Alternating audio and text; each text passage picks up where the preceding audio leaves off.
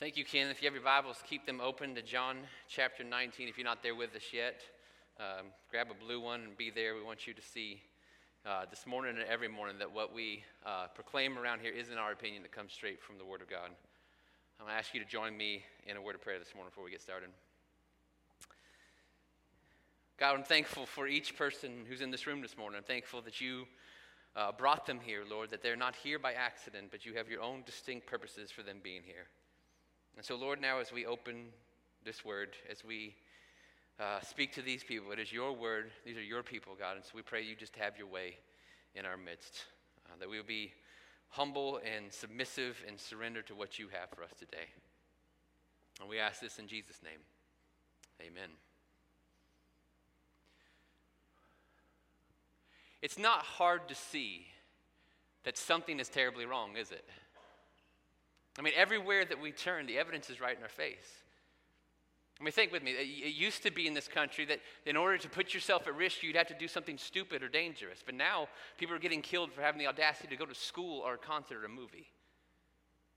Every day that I come to work, I drive past a cemetery with countless grave sites marking the end of someone's life. You cannot go to Riley Hospital for Children in Indianapolis without being struck by how full the parking garages, and I did say garages, are. It feels, I don't know if you watch the news, but it feels as if creation itself is waging war on us.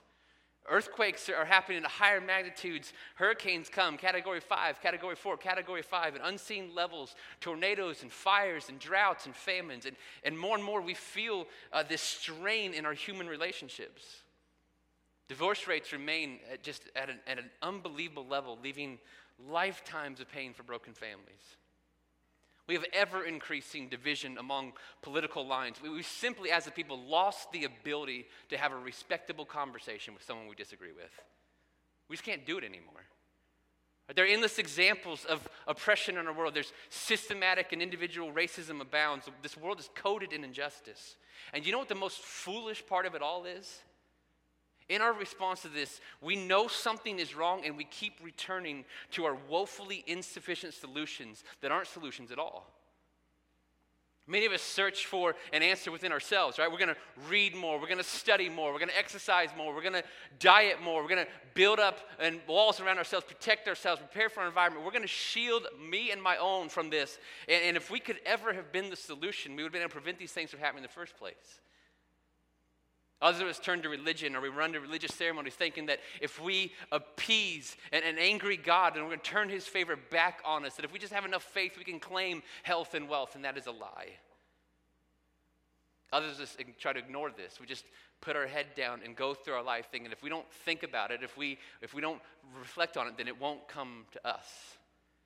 Or when eventually the darkness makes its way to our door. You see, we've come to the point in the book of John when it seems like darkness is won. At the end of John 19, the chapter ends, and death rules the day. Evil stands victorious, and what is left in its wake is despair and panic and fear and hiding. Have you ever been there? You ever just been consumed by grief? Have you ever just been exhausted from your suffering? You ever been racked with doubts and questions? You ever been confused about what in the world is God doing? Have you ever been worn out in despair? Of course you have. Because you live in this world, and if you have been there, then you'll be identified with those that we find at the end of John 19. And the question that we want to lay before you today is what if there was a solution to all of this? What if there were actually an answer to every single drop of human suffering? What if there was a right coming for every wrong? What if there was a hope that nothing can take away? And I mean nothing can take away. And what if it was right there, right in the midst of the darkness? I want us to not just understand the darkness that envelops the story in John, but I want us to see that the answer is right there. And it's right there for us too. So let's look. Let's look again at those verses that Ken read for us. John 19, verse 38. John tells us later, Joseph of Arimathea asked Pilate for the body of Jesus. Now Joseph was a disciple of Jesus, but secretly, because he feared the Jewish leaders. With Pilate's permission, he came and took the body away. He was accompanied by Nicodemus, the man who had earlier visited Jesus at night. Nicodemus brought a mixture of myrrh and aloes, about 75 pounds. Taking Jesus' body, the two of them wrapped it with the spices and strips of linen. This was in accordance with Jewish burial customs. At the place where Jesus was crucified, there was a garden, and in the garden a new tomb in which no one had ever been laid, because it was the Jewish day of preparation, and since the tomb was nearby, they laid Jesus there. Now, I don't want you to miss the language at the end of the chapter. Joseph is going to Pilate and asking for the body of Jesus. He's not asking for Jesus. Jesus Christ is dead. There's no doubting that. There's no denying it. It was a horribly brutal death.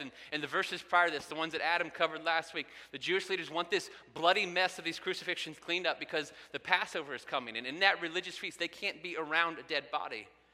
And so the Roman soldiers go to the two criminals on both sides of Jesus, and they break their legs. The idea being when you cannot push up off your legs on the cross, and you can't breathe. And so that kills you almost immediately. But they come to Jesus, and they don't need to do it, because he's already dead. You see, he suffered worse than them. He absorbed the bloody beating of the flogging. He had to carry his own cross. The fluid had already gathered around his heart and in his lungs. He felt the weight of the world's sin and his Father's wrath. And for good measure, just for good measure, they thrust a spear in his side just to make sure he was dead. So you must know that this is not a comatose Jesus. This is not somebody who's passed out from pain or sleeping.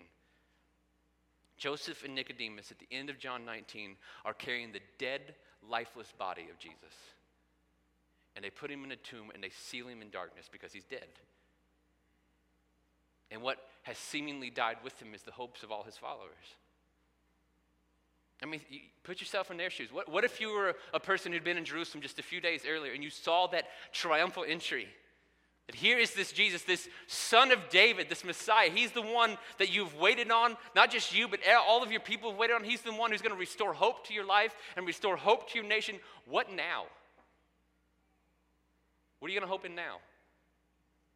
What if you'd been one of the scores who had listened to him teach, and for the first time, he's the first to offer you grace. He's the first to speak hope to you in the name of God. He's the first who says there can be forgiveness for your past mistakes. He's the first ray of light in this despicable world, and you knew that it's with him. As long as he was around, somehow with Jesus, it was always going to be okay. Well, how's it going to be okay now? What's your answer now? Or what if you're one of the remaining disciples? And you had left everything to follow this man.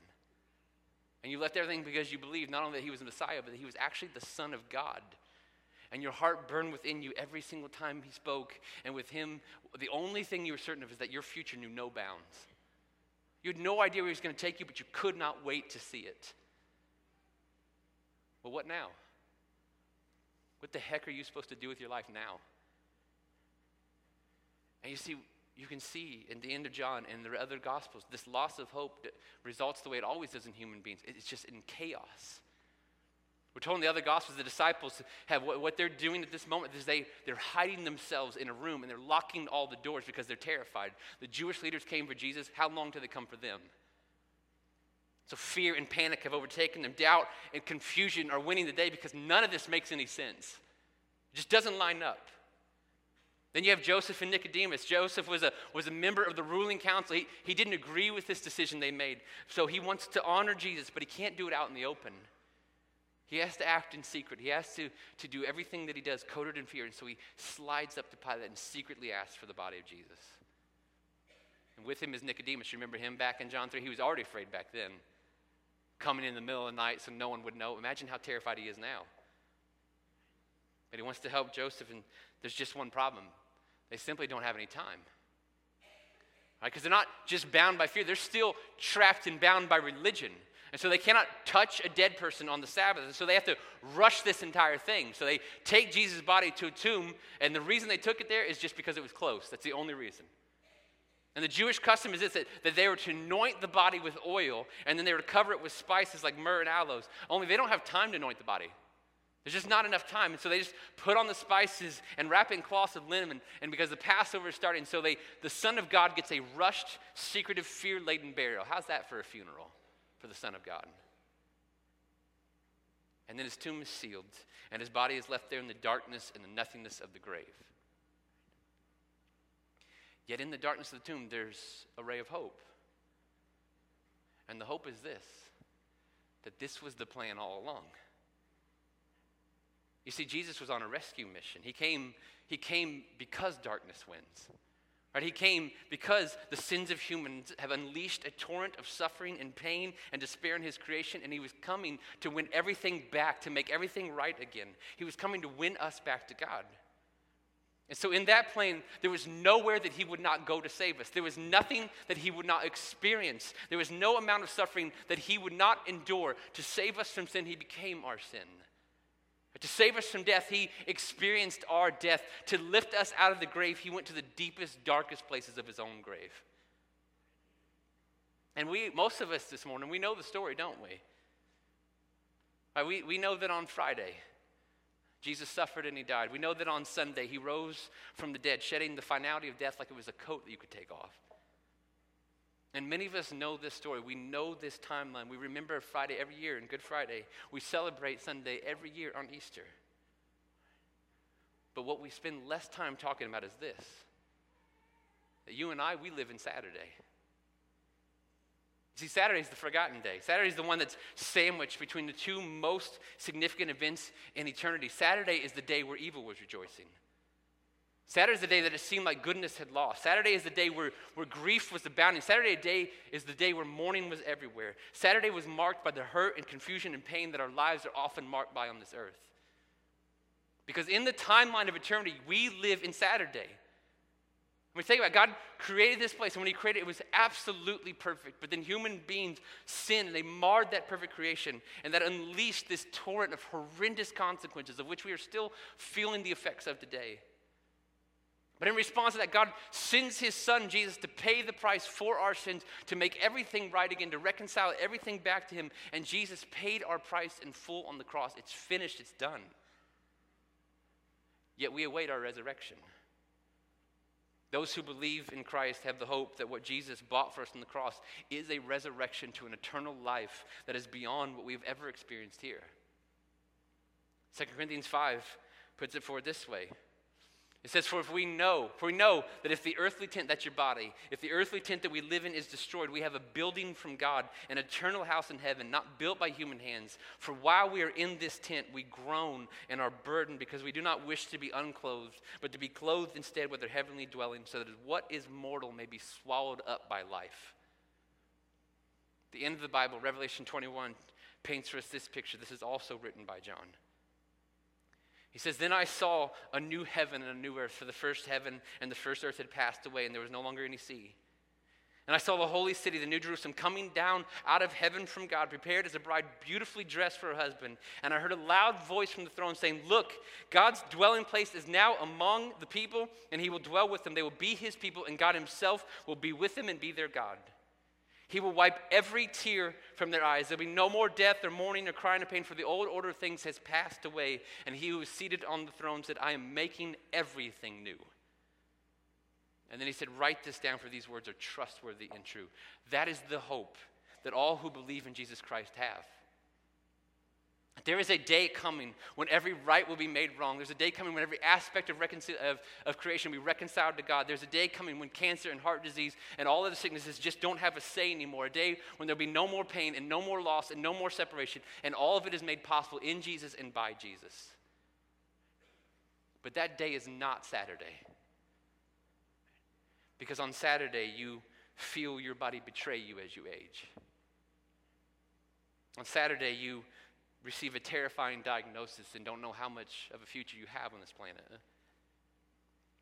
On Saturday, you can lose your job unexpectedly, not knowing what the future holds. On Saturday, you can be abandoned by your spouse or betrayed by someone you love. On Saturday, you can do the things that you regret and push those closest to you away from you. On Saturday, you can be trapped in addiction, stuck in a sin that owns you. On Saturday, you can pray again and again and again and again for a loved one and still watch them slip away and wonder, what in the world was all that for, God? On Saturday, you can take a step that you believe God is calling you to take, only to have it not work out and actually blow up in your face and hurt those around you. On Saturday, you can look around and genuinely wonder, where are you, Lord? Will you hide your face from me forever? Will you not come to my aid? Those aren't random questions. Those are direct quotes from people in Scripture asking God those.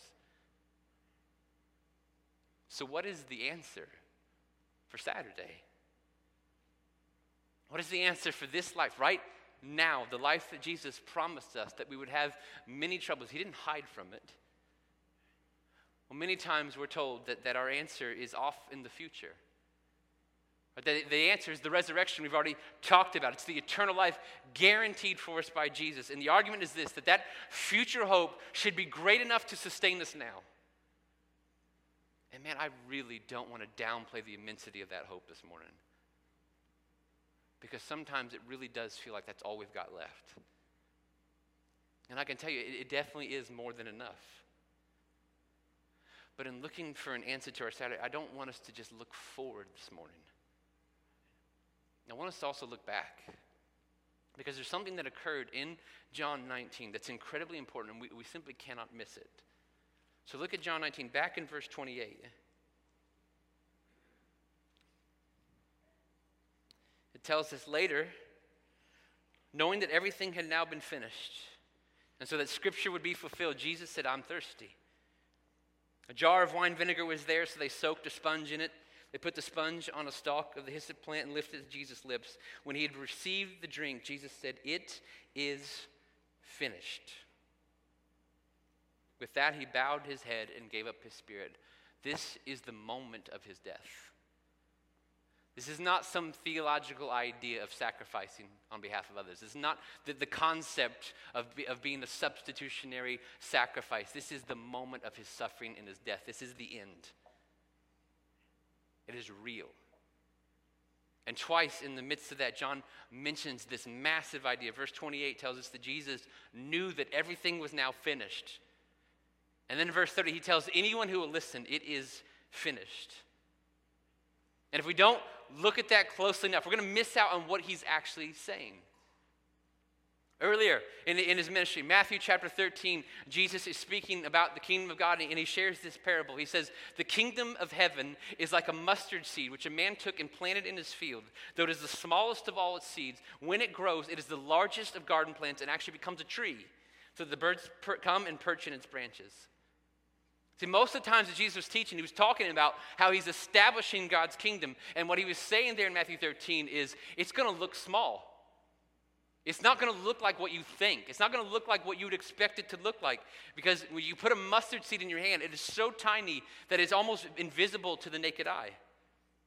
But he says, don't be fooled. What I'm doing is I'm putting the seed in the ground. And once the seed's in the ground, well, man, that's game over. Because at that point, it's just a matter of time. And if you make your journey through the Bible, God's kingdom at no point looks like what we would expect it to look like. In the Old Testament, he chooses a people for himself, the people of Israel, and you'd think that this would be a really smooth relationship. They would be so grateful for it. Right? Yet they constantly rebel against him and reject him. In the New Testament, God comes to earth as a newborn baby, a helpless baby in a nothing town, and there's not even room in an inn for him. 30 years later, when he starts his earthly ministry, he chooses a bunch of young, uneducated men who had the ability to influence no one to be his disciples.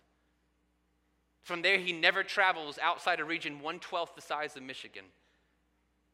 In this tiny region, as he teaches, as he ministers, he makes more enemies than he does true friends. He's rejected by his own people, he's betrayed by one of his disciples, he's denied by another, and he's abandoned by almost all the rest. Then he's beaten within an inch of his life, he's punched and spit upon, he has nails driven into his body, he's hoisted up naked on a cross to absorb shame alongside suffering. And when the moment comes that his enemies had longed for, the moment that hell itself believed that it was orchestrating, that all looked lost, that all hope was seemingly crushed, Jesus asks for a drink because he has something to say that he wants everyone to hear. And he's going to address those who were indifferent to his suffering. He's going to address those who were cheering it on. And he's going to address those who were devastated by it. And his message to all of them is the same. It is finished. It's done. Right? It's over. And what he's saying is it doesn't matter what it looks like in the moment. Circumstances and appearance are irrelevant. I'm telling you, it's over. 1 Corinthians chapter 15 picks up on this idea. Verse 22 tells us that, for as in Adam all die, so in Christ all will be made alive.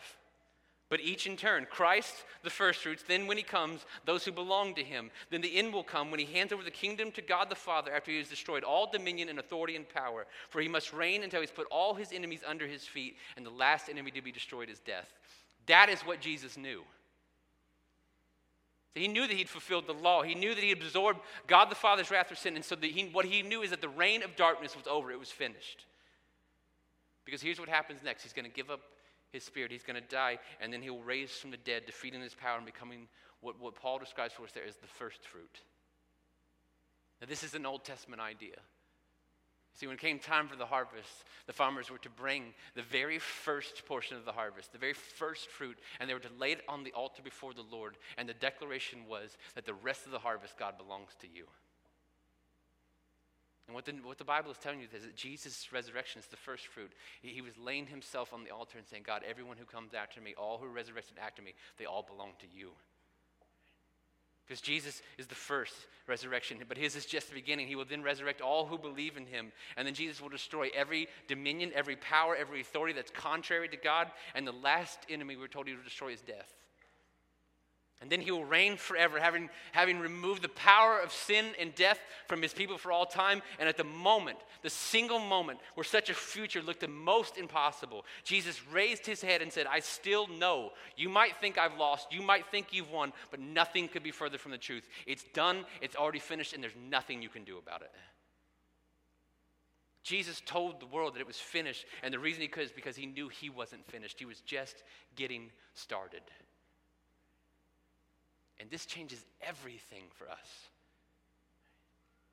Yes, we're living in Saturday. I get that. Yes, troubles and death and illness and suffering and more, they await us. But our story is not finished.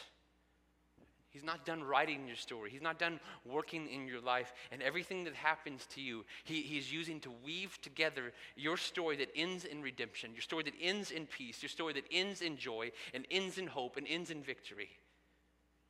Man, we live in Saturday, but Sunday is coming. And that shouldn't just give us something to look forward to. That should change our Saturday. So what is it that we should do? How is it that we should live in response to these amazing truths?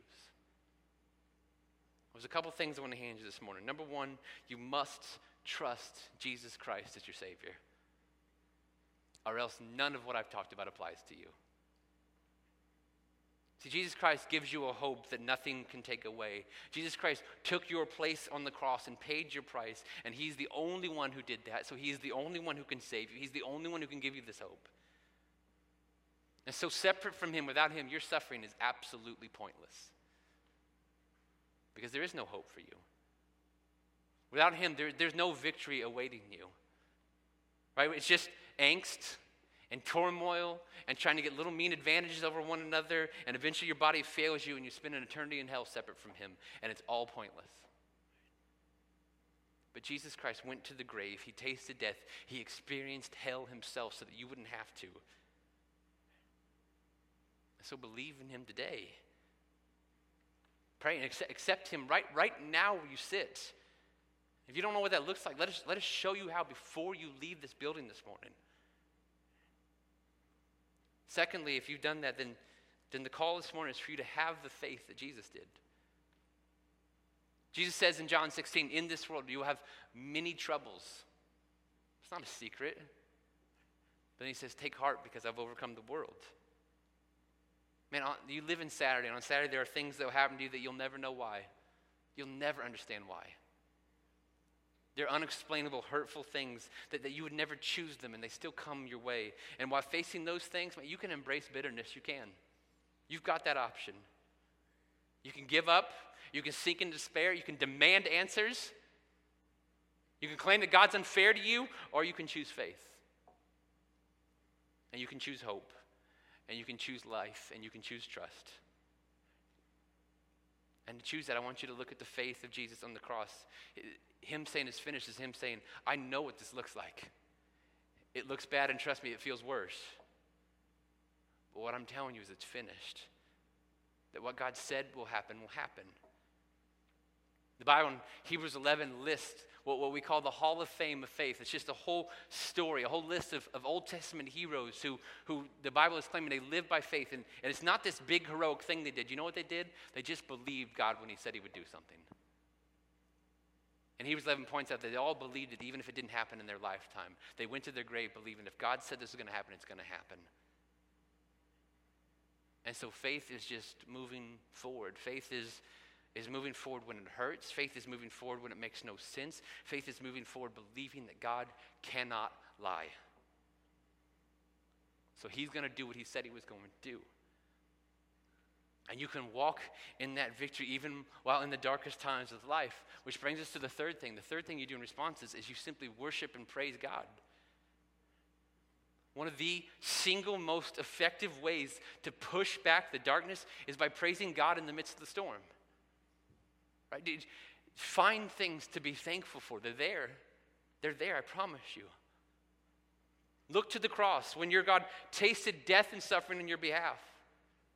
Cling to those promises that he's going to work this out for your good because his word tells us to. Somehow, even if you can't see it, cling to the promises that his peace will guard your hearts and mind, even if it doesn't make any sense. Cling to the reality that he will never leave you and never forsake you, that he's with you now offering himself, and then praise him and praise his name and praise his salvation and praise his grace, praise everything he's done for you, and let everything that's within you praise the Lord. You see, I don't want you to sit around and wait for eternity. I want you to live in light of it. We're called to live in the truth of it. Sunday is coming, and that changes our Saturday. In light of that, our troubles, and they're real, but they can be seen as momentary and fleeting. Because that's what the Bible calls them, and that's what they really are. Our sufferings can have purpose if viewed in the light of the eternity that Jesus bought for us in the cross. We can use them to glorify his name and build his kingdom. And though our Saturdays are marked by death and pain and loss and confusion and illness and suffering and, yes, self-inflicted wounds and more, it need not result in despair or loss of hope or depression or bitterness. Because we can rightly see all of these torments for what they are. They are the desperate stabs of a dying kingdom of darkness whose fate has already been sealed on the cross. Because our troubles have no power over us. They simply do not get the last say. They don't. Not in Jesus' kingdom. That it is finished means that Jesus has an answer for our Saturday. That it is finished means that our resurrection is coming and it will be glorious. But in the meantime, right now, in this moment, we can still stand in victory.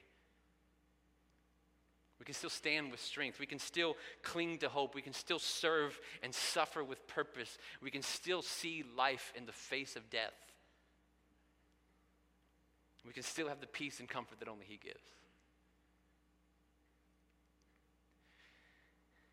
I want you to know this morning, these aren't empty words. Sometimes it's nice to come and hear encouraging words, but think, man, he doesn't even know what I'm experiencing. He doesn't even know what I'm going through. Surely he doesn't even know what he's talking about.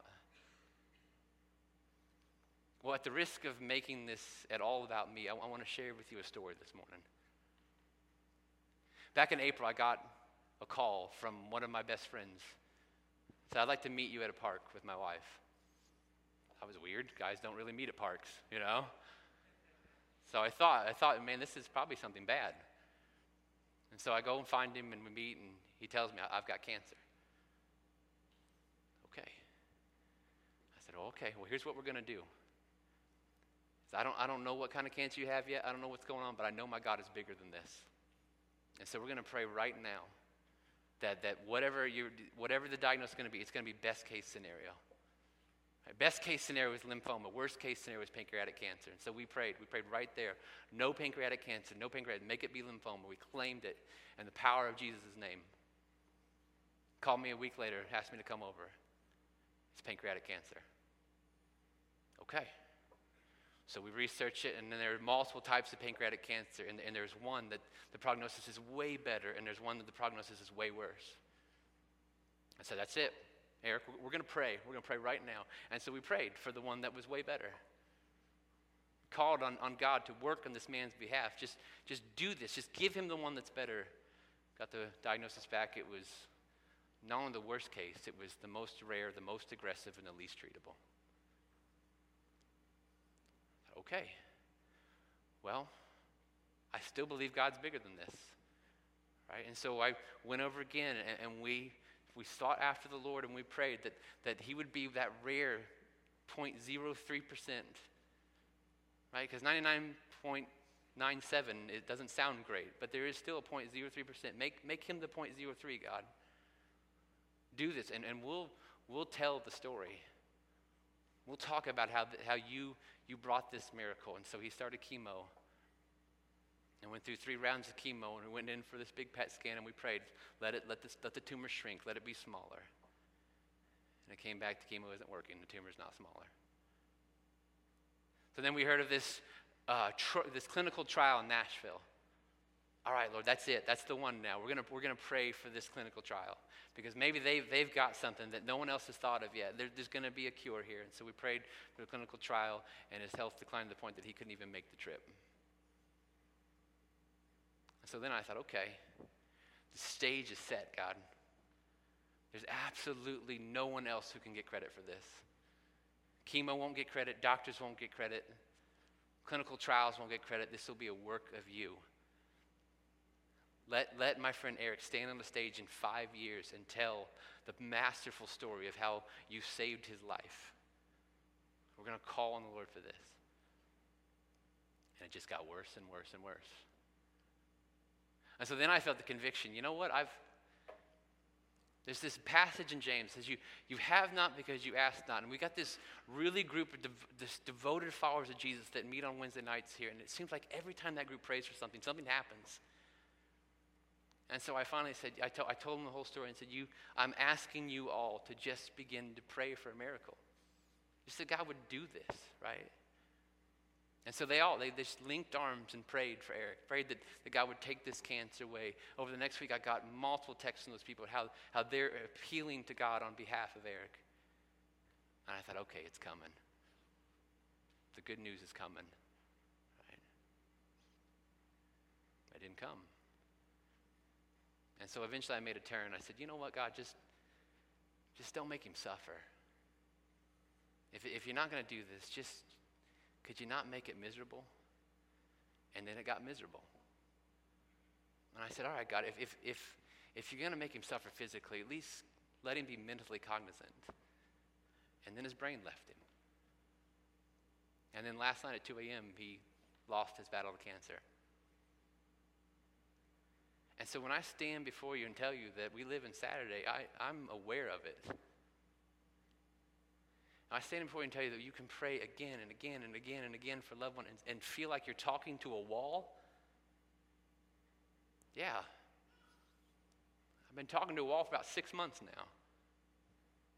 And if you think for a second that I'm not angry, or that I haven't asked a ton of questions, then you're kidding yourself, because I'm angry. And I've asked a lot of questions. But I still stand before you today and tell you it's finished. It's finished because back in May, he gave his life to Jesus Christ in his living room. It's finished because he stood before all of you in the baptism waters in June and told you how Jesus had saved him. It's finished because cancer does not get the last say, not at all. The story's not over. And so, yeah, I got questions. I got doubts. But man, I'm telling you, at the darkest moment of eternity, Jesus picked his head up and said, it's not done. I'm not done. It's done. The kingdom of darkness is done. I'm just beginning my work. And so at some point in the near future, I'm going to stand before Eric's family and share that hope and say, it's finished. Cancer doesn't get a win. It doesn't. It didn't win last night. It won't win in the future. It just can't win. It can't stand a chance against Jesus. So whatever you're going through, whatever you're facing, just know it's finished. Beyond a shadow of a doubt, it's finished. And the reason it is because he's not. He's just getting started. pray.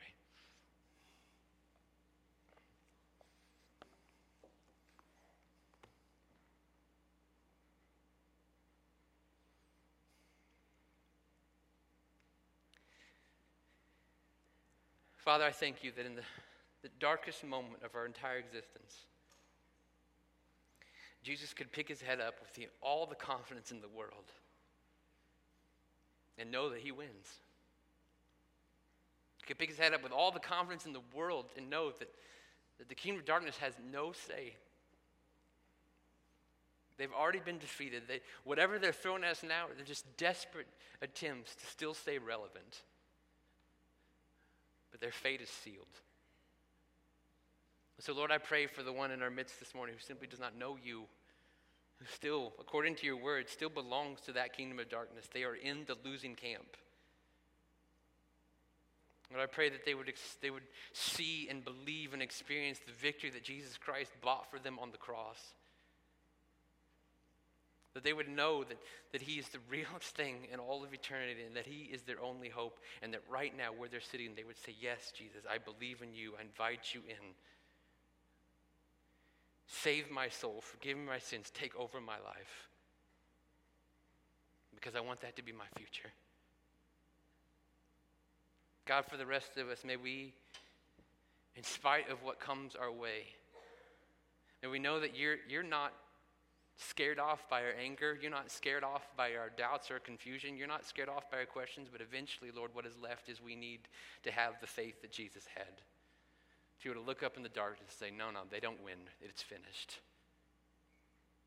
And then we need to have the strength to stand in your peace and praise and worship your name, and we get a chance to do that right now this morning.